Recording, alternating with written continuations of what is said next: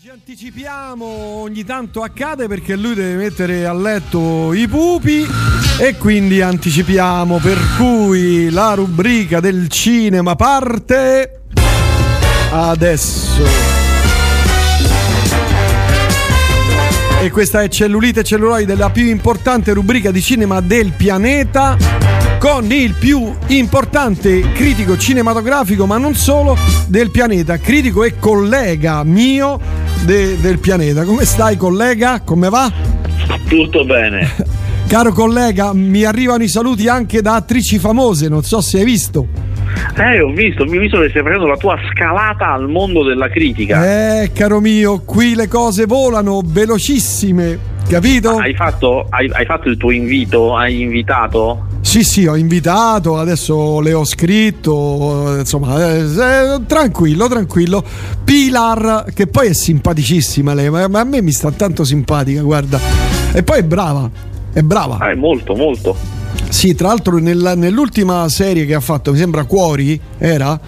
Eh, Questo non lo so, perché lei non mi sfonda nel, nel cinema, rimane nella... Eh, nella... lo so, lo so, eh, infatti no. Secondo me dovremmo metterci in mezzo io e te, parlare con Cecil B. DeMille e chied...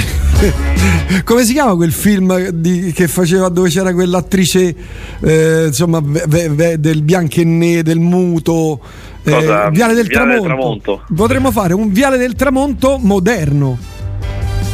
Pensa, con lei giovanissima. Con lei giovanissima, fi, figlia, anzi eh, nipote di, di, di lei, di Viale del Tramonto originale, che vabbè, con qualche superpotere ce lo mettiamo sempre. Qualche superpotere. Senti, volevo iniziare da una cosa, qualcosa di app- d'approfondimento. Volevo, come abbiamo fatto. Ah, ma la... scusa, ma vedo qua. Un... Dio, che follia! Un... Vedo qua che lei ha in lavorazione un film come regista. Ma Madonna, va, vedi, santa. vedi, vedi, vedi, Madonna, Madonna, vedi. Vabbè, no, vabbè. Secondo me verrà fuori un bellissimo film. Vabbè, no, sì, sicuramente. No, beh, no, non dire così, Gabriele, perché, perché sei così? Eh, sei prevenuto nei confronti dei giovani talenti che vogliono sfondare e crearsi uno spazio alternativo e creativo di fronte e davanti alla realtà comunque cancerosa, incancrenita di alcuni registi, insomma, che mantengono il potere all'interno di un tessuto sociale e comunque creativo e stilistico e non danno spazio ai giovani. Eh, è vero, mi hai convinto. Beh, questo è l'importante. Allora, no, volevo chiederti questo, per tornare a bomba e per iniziare a, a parlare di cose serie, volevo chiederti, eh, secondo te, visto che il cinema, perlomeno insomma in Europa, non so, anche forse negli Stati Uniti, non sta ripartendo alla grande, secondo te, qualora ci fossero delle nuove tecnologie, il cinema potrebbe ripartire? Allora, c'è da dire che all'estero sta ripartendo abbastanza, cioè insomma cioè, i segnali sono buoni, eh, quindi diciamo che loro possono ben sperare, mettiamola così, è da noi che c'è più difficoltà e vedremo come sarà a marzo, perché a marzo devo dire escono parecchie cose grossette, vediamo se cambieranno, ma l'abbiamo detto l'altra volta, non lo rivedremo di nuovo qua, il problema non sono i film stranieri, il problema sono i film italiani che nessuno li va a vedere, quelli sono una quota importante, se non tornano quelli... Eh, vabbè. Comunque, eh, andando avanti, una nuova tecnologia delle sale, tu dici? Eh sì, sì. Che tipo il tre D, per dire, tipo eh, quella cosa là. Stavo dicendo la, la cosa questa, cioè eh, perché il tre D è sparito? Cioè potrebbe essere, cioè quello poteva essere un viatico, no? Potrebbe, potrebbe c'è, c'è un'altra tecnologia che potrebbe dare un nuovo slancio al, al cinema? No, molti ti diranno di sì, che ne so, ti diranno vaccate tipo la realtà virtuale, che in sé non è una vaccata, ma è una vaccata applicata al cinema, chiaramente, o altre cose un po' più sciocche, ma in realtà no, perché la maniera in cui funziona il cinema, la, la maniera in cui funziona meglio è così. Eh, cioè? Senza una, un'aggiunta, cioè con una certa mm. distanza. Io ancora non ne posso parlare, perché ne posso parlare dal primo marzo. Cioè questo film che io ho visto, eh. che già l'altra volta ho detto che è veramente veramente bello, che sarà il film più grosso che esce a marzo, mm. eh, ma ne posso parlare solo dal primo marzo. Ehm, che è un film, diciamo, normale come gli altri, ma ti coinvolge totalmente. È uno di quei film che tu esci fuori dalla sala e dici, ti hai l'impressione di essere rimasto dentro la realtà del film, eh, e non ha nessuna tecnologia nuova, è semplicemente ah, no. fatto a regola d'arte. Ah, addirittura, cioè non ci sono nuove tecnologie, che ne so, boh, eh, No, no, è fatto bene, a, questo, a questa cosa incredibile che è fatto mm. bene, cioè, eh, ha, ho capito, eh, ma ce ne sono tanti di film fatti bene. Beh, adesso stiamo parlando di un film di cui non posso dire il titolo, ma insomma ha una serie di scelte visive, ma soprattutto sonore, ha un sonoro incredibile che ti coinvolge tantissimo, tantissimo. Addirittura. Ma eh, quello che voglio dire io è, ci saranno anche altri film fatti bene. Certo, certo, questo perché l'ho visto da poco, mi ha colpito molto, insomma ce ne sono, ce ne sono anche, ma ti dirò, ce ne sono anche tanti, cioè i film molto belli, sono tanti, mm. non sono pochi. Mm. Ma eh, quello che, ma è americano il film? Questo sì, possiamo sì. dire? È, sì, sì, è un film gigantesco. Ah, sì. Addirittura gigantesco? Sì, sì, è il film più grosso di marzo. Ah. E che cavolo, devo andare a cercare, adesso vado ad indagare. Volevo chiederti, quindi non, non, c'è, non ci sono tecnologie dopo, che ne so, l'IMAX, il cinque punto uno, tutte queste cose qua, non allora, c'è all'orizzonte all- nulla. L'IMAX, L'IMAX è stata obiettivamente mm. una, una grande invenzione. Mazza. Devo dire che prima che arrivasse l'IMAX nessuno avrebbe detto che era quello di cui c'era bisogno, invece bravi loro, eh, era, è vero, eh, le tecnologie del sonoro sono andate anche molto in là oltre il, il cinque punto uno, il surround. Per esempio l'ultima tecnologia della Dolby che io ho sentito diverse volte in diverse sale è il Dolby Atmos, sì, che è eccezionale, sì, sì. eccezionale. Mm-hmm. Eh, però insomma non sono nuove tecnologie, sono migliorie di certo, tecnologie, di tecnologie già, già, già esistenti, certo, certo, certo. Vabbè, niente, eh, volevo così fare un minimo d'approfondimento, insomma. Altra domanda di approfondimento che andiamo a scavare: secondo te arriveranno altre piattaforme di streaming in Italia? Sì, sì. In Italia non è difficile a dirsi, è difficile a dirsi in Italia. Beh, mi fermo. Sì, sicuramente arriverà H B O Max a un certo punto, mm. quindi arriverà.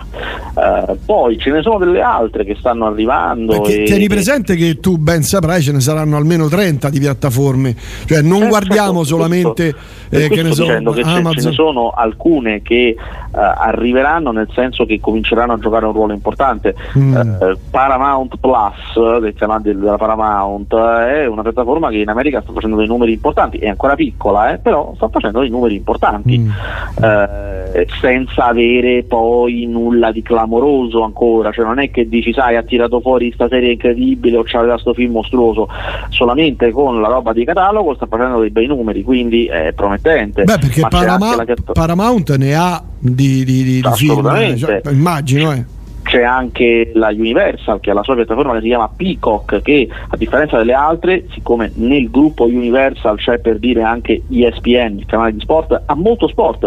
Peacock per esempio in America eh, aveva tutte le Olimpiadi e ah. è, stato un pe- è stato un pessimo affare per loro, perché tutto, per tutta una serie di boicottaggi e cose in America le Olimpiadi non sono andate bene come eh, mm. seguito, come audience, mm. però comunque i diritti sono costati, insomma sono piattaforme che gestiscono cose importanti. E da noi per esempio eh, la piattaforma dello sport è una sola, è D A Z N, è solo quello, ma chiaramente mm. arriverà la concorrenza, eh, poi ognuno lo fa a modo suo, perché per esempio eh, Amazon Prime investe moltissimo nello sport, ma non nello sport in diretta, cioè non nella trasmissione dell'evento, ma nei documentari sportivi, ce ne hanno di ottimi, fantastici, anche se, eh, ha, anche se ha dei, delle, delle partite di, di Champions League, eh, co- cioè, sì, qualcosina, sì, sì, sì. In, in Inghilterra c'è, c'è anche più cose che da noi, mm. sì.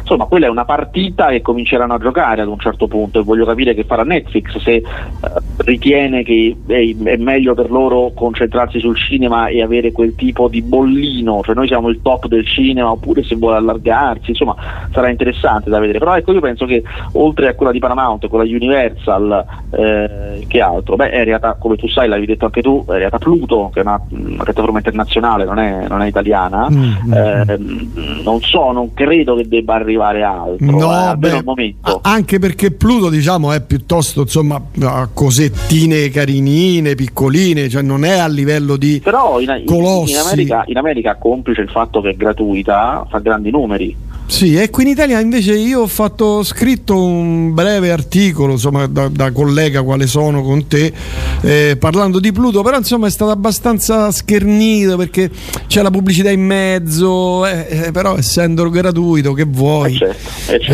Eh, poi i film non sono granché, eh, insomma sarebbe magari importante, interessante metterci qualche titolo, no? Un po' più sì sì, bisogna capire che, che, che intendono fare. Sì sì, no, no, stavo per capire se ci fosse qualche, che ne so, qualche piattaforma in grado di insidiare colossi quali Netflix, eh, Amazon Prime. Beh, eh, al momento ci possono provare, si può provare solo Peacock, che ha, solamente loro hanno le risorse necessarie perché dietro mm. hanno un gruppo importante che è Comcast, che sono eh, i più grandi fornitori di tecnologia per la connettività, quelli che proprio finiscono i cavi, i cavi per collegare ah, internet, okay, quindi okay, sono okay. Una, una società gigantesca mm. che non a caso è così grande da possedere la Universal, e hanno tantissimi canali televisivi, per esempio il loro Friends, la serie tv è loro, perché andava sul canale loro, insomma ne hanno veramente tanti, per cui mm. hanno un catalogo molto importante. Ho capito. Senti, vabbè, detto questo passiamo alle importantissime novità di questa settimana che troveremo al cinema. Allora, mh, oggi è venticinque, quindi sette del diciotto. Okay, L'ombra, allora. l'ombra del giorno, vai. L'ombra del l'ombra giorno, del, Riccardo l'ombra Scamarcio. Del giorno. Sì, l'ombra del giorno. Allora, devo, devo fare una confessione. Non l'hai visto? No, no, no, l'ho visto, l'ho visto. Ah. Eh, l'ombra del giorno è, è un film che a naso, così, eh. a naso, io eh. ho l'impressione che io dieci anni fa l'avrei schifato, cioè avrei vomitato sopra. Per quindi mentre sei invece... diventato di bocca buona. Ma non lo so, non lo so, mentre invece questa volta no, non è che mi è piaciuto, ma non mi è dispiaciuto, devo ah. dire. Mi sono sorpreso di questa cosa. Mm. Praticamente non è so. Casablanca. È Casablanca ambientato ad Ascoli. Questo ma è ma come con Ascoli? Scamarcio al posto di Anfriboga, guarda, è uguale, eh, si racconta la trama, la trama è uguale, cioè ci sono delle piccole variazioni, ma piccole. Allora c'è Scamarcio che mm. gestisce un ristorante, dove in Casablanca c'è Anfriboga che gestisce un bar, eh, è questo, è questo sì. eh, vabbè, però questo, finora siamo ancora uh, in, in Casablanca arriva uh, a un certo punto lei, Ingrid Bergman, col suo fidanzato, che sono ricercati dai nazisti e sono lì nascosti a Casablanca. mm. Mentre invece in, uh, in L'ombra del giorno uh, arriva una ragazza che chiede di poter lavorare lì perché sta, sta messa male. mm. uh, il film è ambientato nel millenovecentoquaranta ah. è ambientato, eh, chiede di poter lavorare, quindi la fa il Scamaccio, la prende lì come cameriera, eh, eh. e dopo un po' salta fuori che è ebrea questa, ah. cioè, ha un falso nome ma, ma è ebrea, e si crea una storia. mm. Solamente che a un certo punto questa si fa vivo il, il fidanzato di lei, cioè il marito di lei, che lei non aveva detto di essere sposata, ai, ai, il marito di lei, ai, ai. che è un francese che è scappato dalla Repubblica di Vichy, quindi cercato dai fascisti ad Ascoli, Chiavi, esattamente ai. come in Casablanca, che loro sono cercati dai, certo, nazisti. dai nazisti. C'è sì. anche una scena in cui cantano, come no, in Casablanca, c'è, c'è anche no. una scena in cui cantano, cantano Parlami d'amore Mariù, cantano. E, e poi ci sarà, eh, spero di non spoilerare nulla a nessuno, ma ci sarà un finale in cui Scamaccio dovrà decidere se aiutare lui e lei a scappare insieme, quindi abbandonare il suo amore, oppure cercare di mm. tenerla per sé. E ah, non solo, come Humphrey Bogart, anche Scamaccio è uno che non gliene frega niente, fa gli affari anche coi fascisti, non è, ah, non è, ah, io ah. sono fuori dal conflitto, ma tutto questo lo spingerà a prendere, certo, una posizione una posizione seria e grave. Bene, comunque ti è piaciuto? Da quello che ho sentito, da quello... guarda, no, posso dire è decente, è un film decente, decente, ok. Sì. Comunque sembra ho... un film dei Pupi Avati, che non mazza, è un gran complimento, mazza, però diciamo dei Pupi Avati fatto bene. Diciamo, sì. Allora, qui dicono che il film sarà Batman. Non lo puoi dire. Ma io non lo posso dire. Non, non lo, lo, non dire, lo puoi dire. Che devo dire? Che devo dire? Ah, la tua sigla mette buon umore. Grazie a chi mi scrive, chi è? Luciano, Lu- Luciano, grazie Luciano. Fabrizio da Parma, ben trovato. Andrea, il vecchio Villani, che scrive: per vedere Batman ho preso le ferie. Che vuol dire? Perché forse vuole andare al primo spettacolo, non lo so. Boh. È ah sempre beh. criptico questo ragazzo. Sì, secondo me si droga. Ho paura che si droghi. Flavia, Luisella, buongiorno, bentrovata. Sarcastico Gabriele. Eh, vedi, qui tutti dicono Batman, Batman, Batman.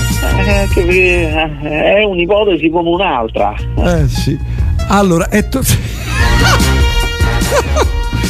è tornato il prezzolato. Auguri comunque, con due figli adesso le diretta che a che ora è? Alla diciassette.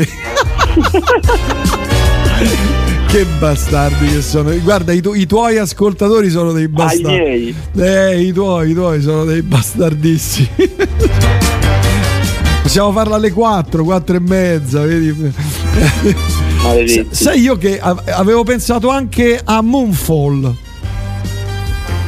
Moonfall uh, è il film di cosa? Un catastroficone. Eh, eh sì, di Roland Emmerich. Eh. Avevo pensato anche a Moonfall. Dico, questo avrà visto non Moonfall. Dire niente. Non, non può dire, dire niente. niente vabbè. Non dire niente. Vabbè, veniamo ai film di questa settimana. Insomma, questo qui, eh, Casablanca Nostrano, ti è piaciuto?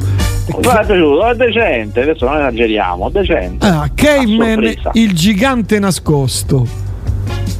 No, quello non l'ho visto, era un film che non ho visto. Ah, beh, il filo invisibile. Ah.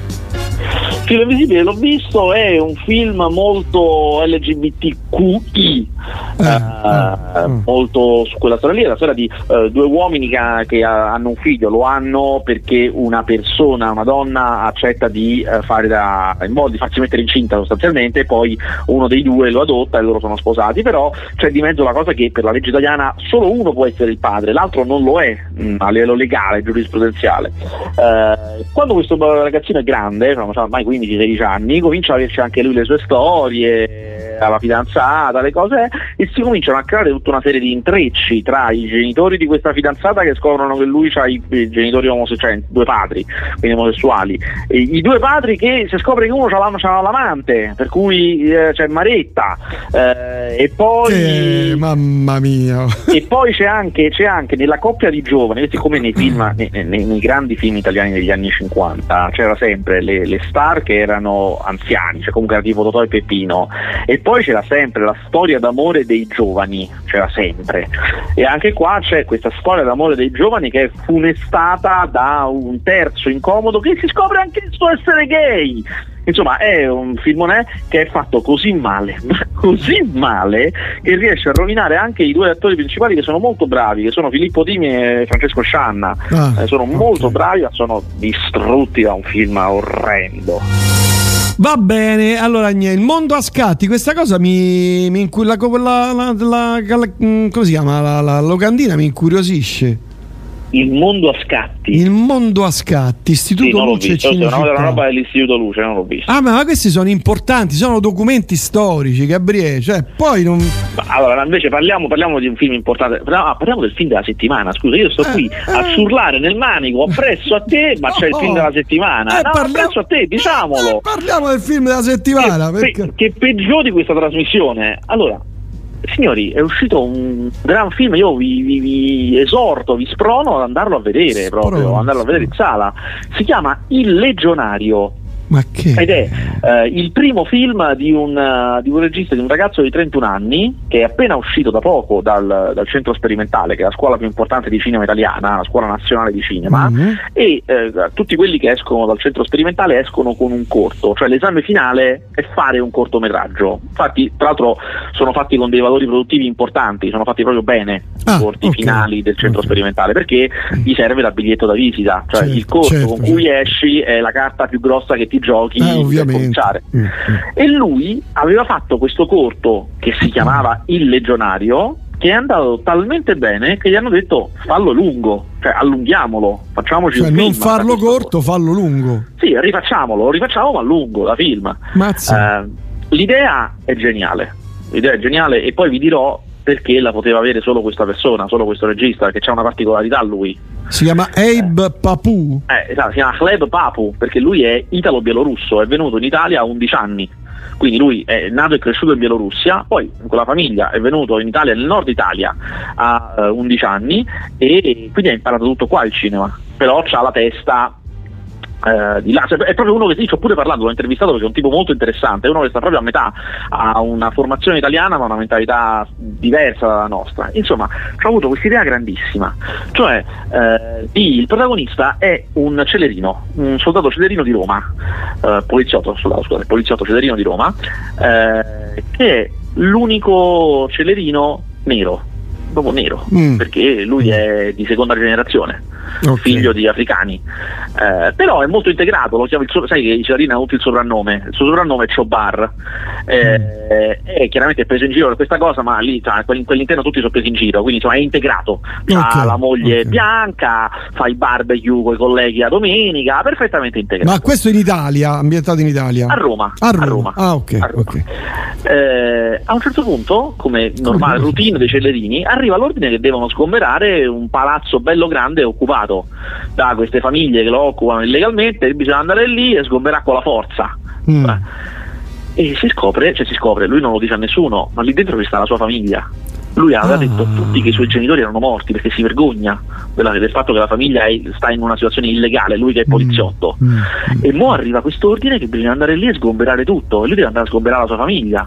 Cacchio. Che comunque lui continua a frequentare. Ancora peggio, lì ci vive la madre, perché il padre non c'è più, ci vive la madre vecchissima e il fratello, e il fratello è il capo degli occupanti. E quindi Chiami tutto lei. il film, fantastico, tutto il film è eh, quello che diciamo che lo porta le settimane prima di questo sgombero, con lui che fa la spola tra sto palazzo di occupanti dove lo pigliano, a, gli lanciano una roba addosso perché sanno che è celerino, celerino certo. e lui cerca di mediare, di dire andatevene prima, cioè noi stiamo arrivando, è inutile che state qua che noi arriviamo e vi dovevo menare, andatevene prima, ma niente, questi non se ne vogliono andare, chiaramente vogliono, eh, vogliono la guerra, certo. e dall'altro lato se l'ha ammalato, comincia a dire cioè, io non sto molto bene, comincia a cercare di, non, di, di, non essere, di non essere lì per questo giorno dello sgombero. eh, oh. E poi ve lo dico, questo ve lo dico perché non è uno spoiler, ma anzi non è importante da sapere prima, ci sarà il momento in cui lui va a fare lo sgombero, e questo è, è importante dirlo perché è un grande film d'azione. È addirittura, addirittura. Sì, sì. Questo intendevo quando dicevo che Hleb Papou poi c'ha anche un'altra testa. Se fosse stato veramente italiano, questo cento per cento italiano, alla fine lo sgombero non ci sarebbe stato, oppure sarebbe stato sarebbe durato cinque minuti. Certo. Perché invece una parte importante del film è questo sgombero. sgombero fatto bene, fatto chiaramente con un budget diciamo limitato, non è che però fatto con grande intelligenza. Il Legionario è veramente un signor film, io non vi dico come va a finire, perché chiaramente tutto a un certo punto mentre tu vedi il film ti chiedi ma a questo alla fine che ah, deve vi... fare, cioè eh, che deve, decisione deve prendere questo, eh, certo, e quindi certo. non vi dico che succede. Ah, però bello, mappa per essere un esordiente di venti, insomma, eh. di vent'anni, giovane, porco caro. trenta, trenta, trentuno anni, trentuno anni, sì, hai trentuno capito? Anni. E veniamo. È molto molto promettente, e io poi l'ho intervistato subito perché mi interessava, volevo conoscere, volevo capire che tipo era, e lui c'ha intenzione di fare questa roba qua, lui dice io, io questo voglio fare, voglio fare cinema d'azione drammatico, dove c'è un'idea magari forte al centro che ha un elemento drammatico, ma che sia un film d'azione. Certo, certo. E veniamo al nostro Dario Argento. Eh, Darione, allora, allora, allora. Ce sentiamo. L'ha fatta? Lo prende un sei stiracchiato? Allora è difficile, è difficile. Diciamo, diciamola così. Pensavo davvero peggio, cioè io pensavo davvero peggio. Se avete visto, se avete la sfortuna di aver visto gli ultimi tre film che ha fatto negli ultimi quindici anni, che sono Giallo, Dracula tre D e La terza madre, sapete che la situazione è tragica. La situazione è tragica, tragica. Questo film è meglio di quelli. Ora. Ah. Ma. Rimangono una serie di grossi problemi, non, non vi posso negare che rimangono una serie di problemi molto grossi, mm. principalmente di recitazione, che sono veramente sotto ogni livello di accettabilità. Addirittura certi... sì sì sono recitazioni inaccettabile, e in certi casi anche di suspense, cioè non è che funzioni bene. Però, detto questo, eh. devo dire che questo film almeno è fatto bene, cioè i valori produttivi sono seri, eh. c'è una gran bella fotografia molto molto sveglia, sono delle immagini molto belle, ci sta un montaggio buono che in questi film è importante, almeno ci dà un po' di dinamica, certo. eh, ci sta un'idea di fondo che non è male, perché l'idea di eh, una prostituta, che è Ilenia Pastorelli, la protagonista femminile di eh, lo chiamavano Giglobò, eh, che eh, a un certo punto, in seguito ad un incidente stradale causato da un serial killer di prostitute, e lei scappando a questo serial killer di prostitute fa un incidente e rimane cieca. e eh, come è facile immaginare andrà a finire che questo qui gli dà la caccia mentre lei è cieca, eh, quindi l'idea è molto interessa- interessante, non solo poi la parte di caccia in cui lei scappa senza vedere niente in mezzo ai boschi alle porte di Roma, tipo a Castelfusano, di questi posti qua, mm. eh, occupa una grande parte del film, quindi è molto centrato su quello, mm. e c'è di tutto nei boschi, e bestie, eh, certo. le cose, eh, certo. insomma, quindi l'idea è forte. Ma veramente bisogna volergli veramente tanto tanto tanto bene per vederselo. Cioè, se, se, se voi non siete dei tipi che sono proprio innamorati di Argento, io vi dico guarda, lasciate stare, lasciamo, non è un perdere. problema, sì, lasciate perdere. Se invece c'è un amore smisurato, vi posso dire che è, è meglio di quello che pensate, ecco. Mm. Senti, ma questa cosa di Coppola che annuncia l'uscita del Padrino al cinquantesimo anniversario, ci sarà qualcosa di nuovo, qualche... No, sai, non c'è nulla di nuovo, però, però riesce al cinema semplicemente. Eh, riesce al cinema e sono cinquanta anni, insomma, è il ventotto febbraio se non sbaglio, eh, perché è l'anniversario americano e non Italia, in Italia è uscito a settembre, però insomma comunque seguiamo l'anniversario americano, mm. e quindi a febbraio ritorna al cinema Il Padrino, che insomma è sempre una signora. Certo, che filmone, mamma mia che filmone, il primo. Io preferisco, che, eh, l'abbiamo già detto mille volte, ma io preferisco il secondo al primo, pensa un po'. Vero, vero, io invece no, preferisco il primo. Pensa che è uscito fuori qualche anno fa, tipo nel duemiladiciassette, che eh, una storia incredibile, adesso non so se qualcuno l'ha già letta, ve la racconto in breve.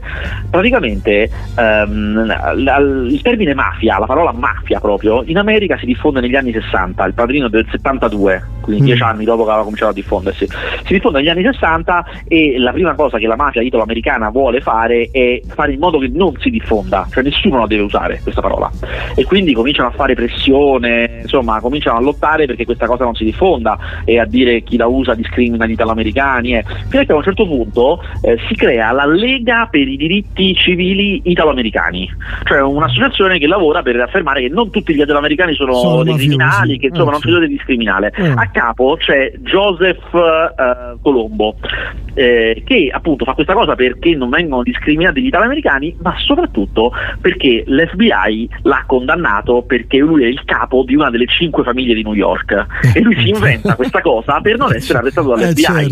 Cioè fa lui causa all'F B I per discriminazione e violazione dei diritti eh, civili, diritti civili eh.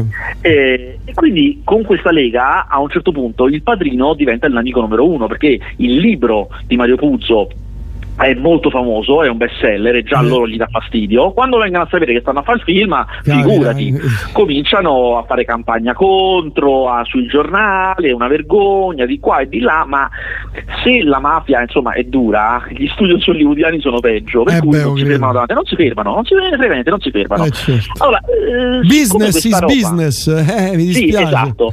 questa, questa roba di fare pressione non funziona, perché per l'appunto il film va avanti, la preparazione, addirittura a un certo punto sono talmente arroganti gli studios che mandano Al Pacino, che all'epoca non era famoso, a farsi tagliare i capelli a Little Italy, perché gli serve un taglio proprio da idolo americano. Quando il barbiere, dopo averli tagliati, scopre che quello lì è uno del fianzato del protagonista del film del Padrino, che lui sa benissimo che la mafia non vuole che si faccia, gli prende un coccolone e viene ricoverato in ospedale. Ammazza. Per dire, per dire com'era il clima. A un certo punto chiaramente la mafia si spazientisce e comincia a usare gli altri metodi, eh, cioè il produttore si trova un mattone nella macchina con un proiettile e il biglietto "il film non si deve fare". Il capo della Paramount, il capo assoluto, Mazzia. riceve le telefonate che dicono "è un peccato perché tuo figlio ah, lo vediamo che va a scuola", cioè fanno queste telefonate qua. Allora chiunque, allora che chiunque a questo punto, no, avrebbe detto "vabbè, basta così, ok, non si fa questo eh, film, certo. va bene, basta, non lo facciamo". Invece oh, gli studi sono peggio della mafia, per cui eh, arriva l'ordine al produttore esecutivo, quello che materialmente se ne occupa, di andare a trattare, per cui loro vanno a New York, all'hotel, il, il park il park hotel di New York. No, questa non la sapevo. Sì, e vanno a trattare con eh, Joseph Colombo, il capo della Lega per gli italoamericani.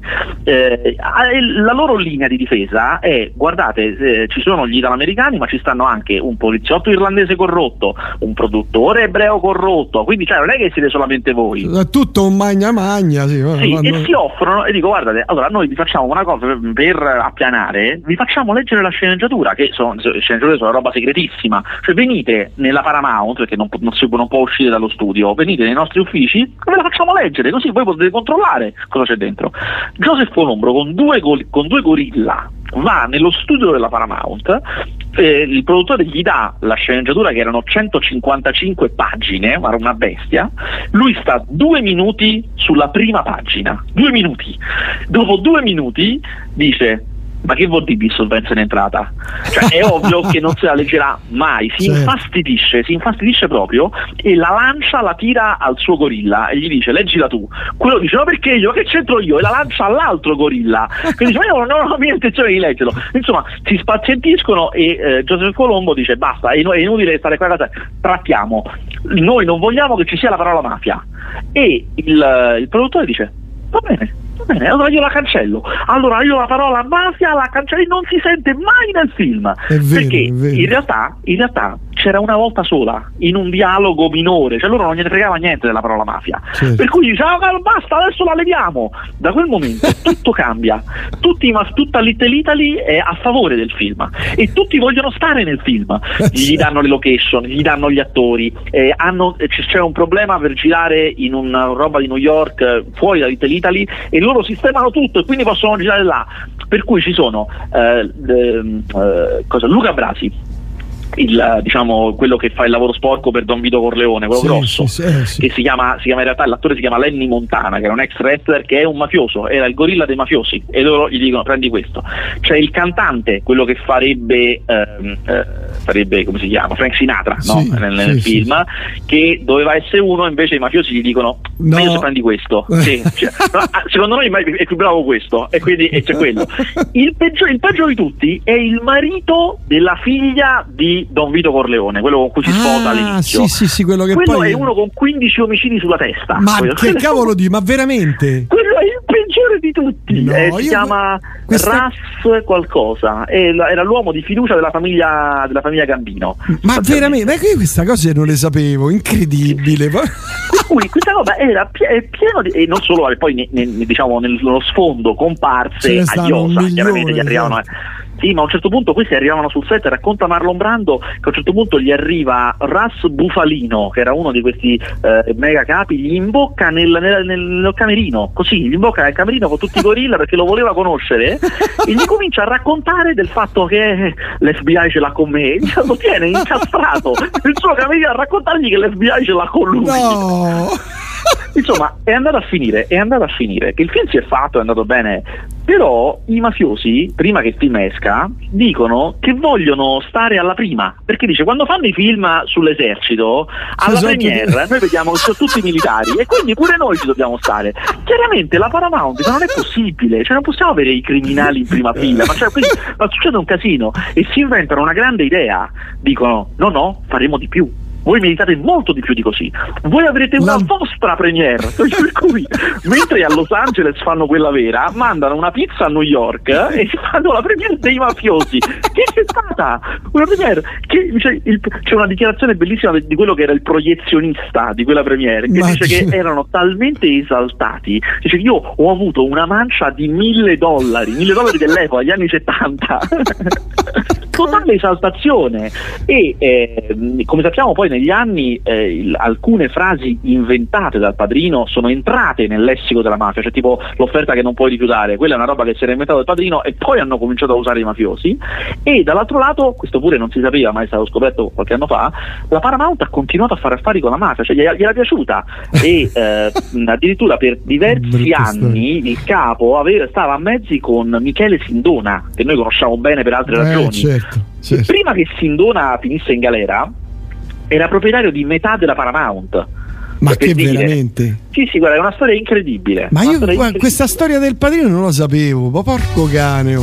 Mi devo documentare per approfondire in maniera, come dire, definitiva, perché io sono un appassionato di, quella, di quei film lì. I primi due, il terzo mm. No, il terzo molto meno. Il terzo meno. Mm. Allora, qui ci sono domande per te.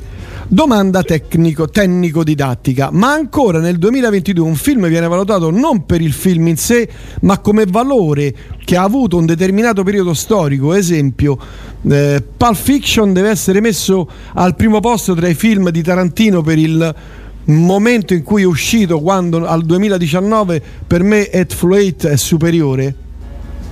Allora, questa è una domanda molto interessante, eh, e sono due metodi di valutazione diversi, però io devo dire che sono anche abbastanza d'accordo con considerare nell'importanza di un film, cioè, quando noi diciamo che Pulp Fiction è importante per gli anni novanta, vogliamo dire che ha, ha segnato una svolta, e io capisco che l'ascoltatore potrebbe dirmi sì, ho capito che ha segnato una svolta, però secondo me ce n'è un altro che è più bello, che è ragionevole, io lo capisco, però secondo me è importante considerare che se tu segni una svolta vuol dire che fai una cosa che prima di te nessuno aveva fatto, e se fai una cosa per primo così, così importante, chiaramente, certo, beh cavolo, è, è, è veramente importante, cioè è una cosa che contribuisce alla tua grandezza, essere arrivato prima degli altri. Mm.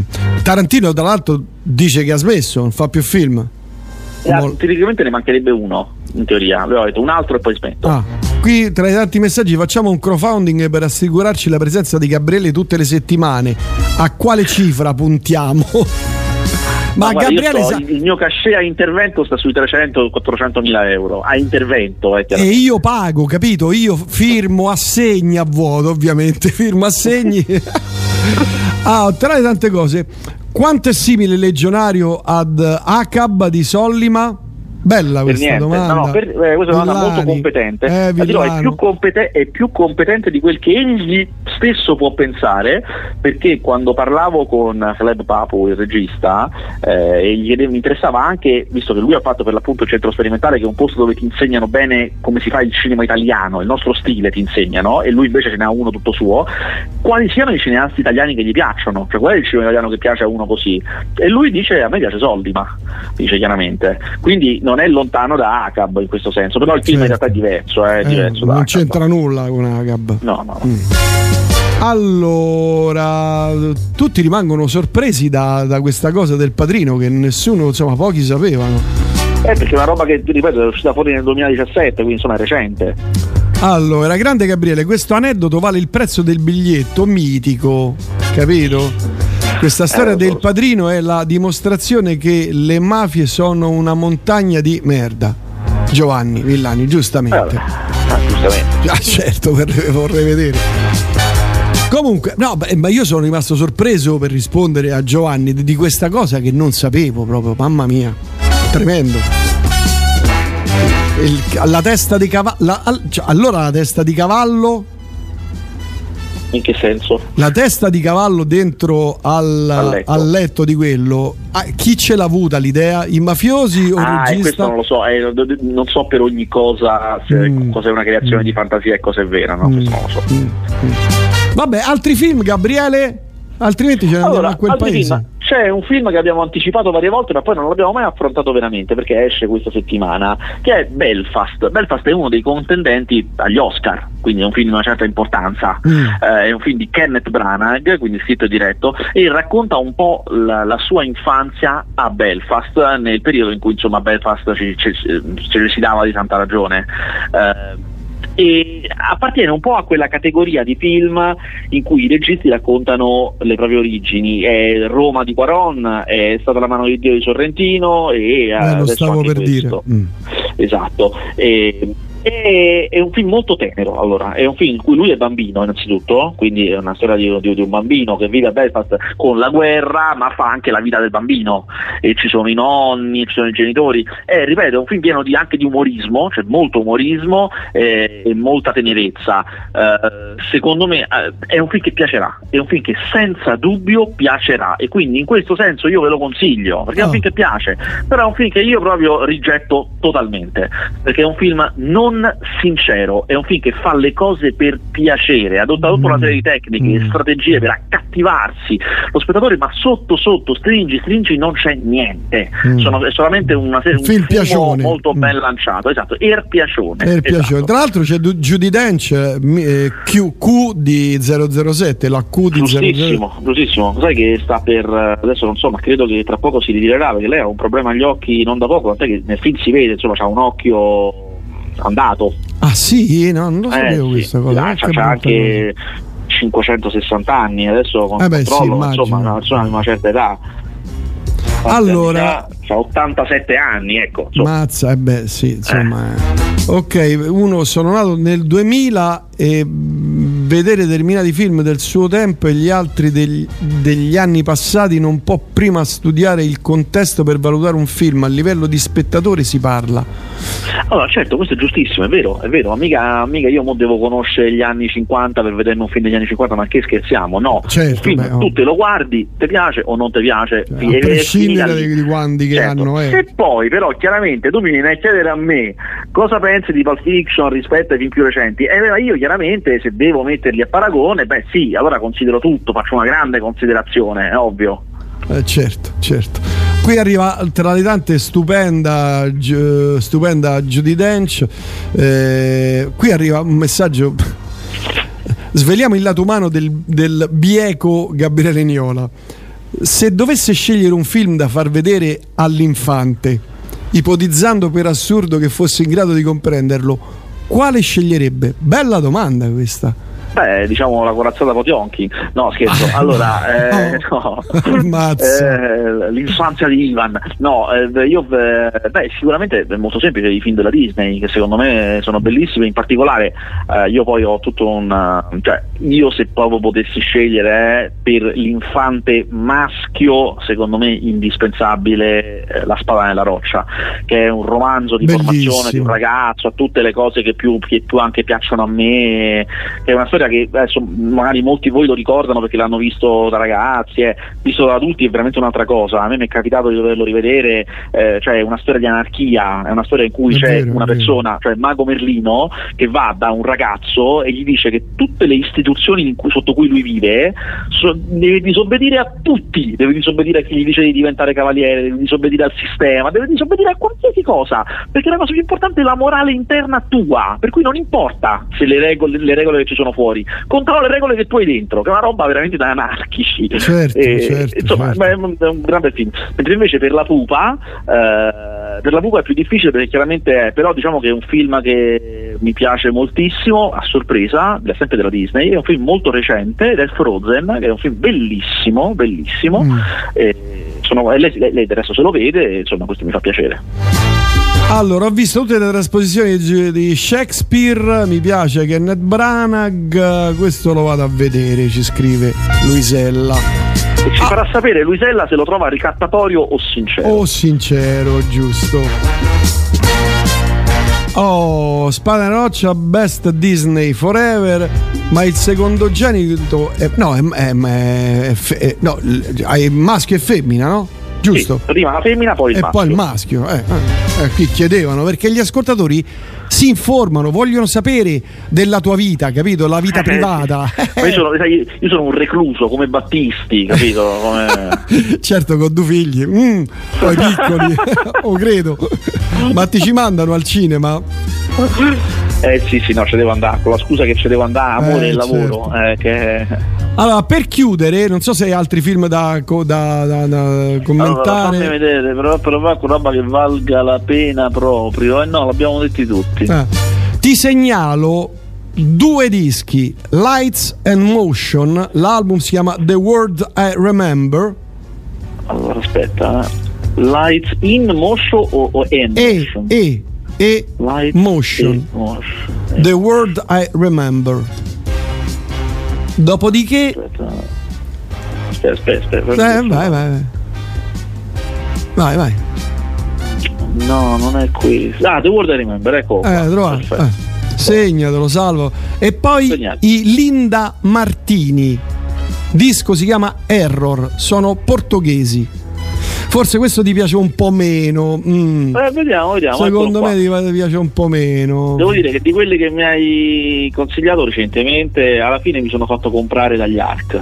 È un bel disco, c'è niente mm. da fare. Mm. Un po' anni novanta, eh, un po' la cifra anni novanta sembra. Sì, però sì, sì, sì. Senti di Light, Light, i Light and Motion, anzi Light and Motion, perché è veramente bello. Noi lo presentiamo oggi subito dopo la tua telefonata. Perfetto. Un abbraccio Gabriele, ci sentiamo prossimo venerdì, prossima cose. settimana. Un abbraccio, ciao, grazie, grazie. Ciao, ciao, ciao, ciao. ciao.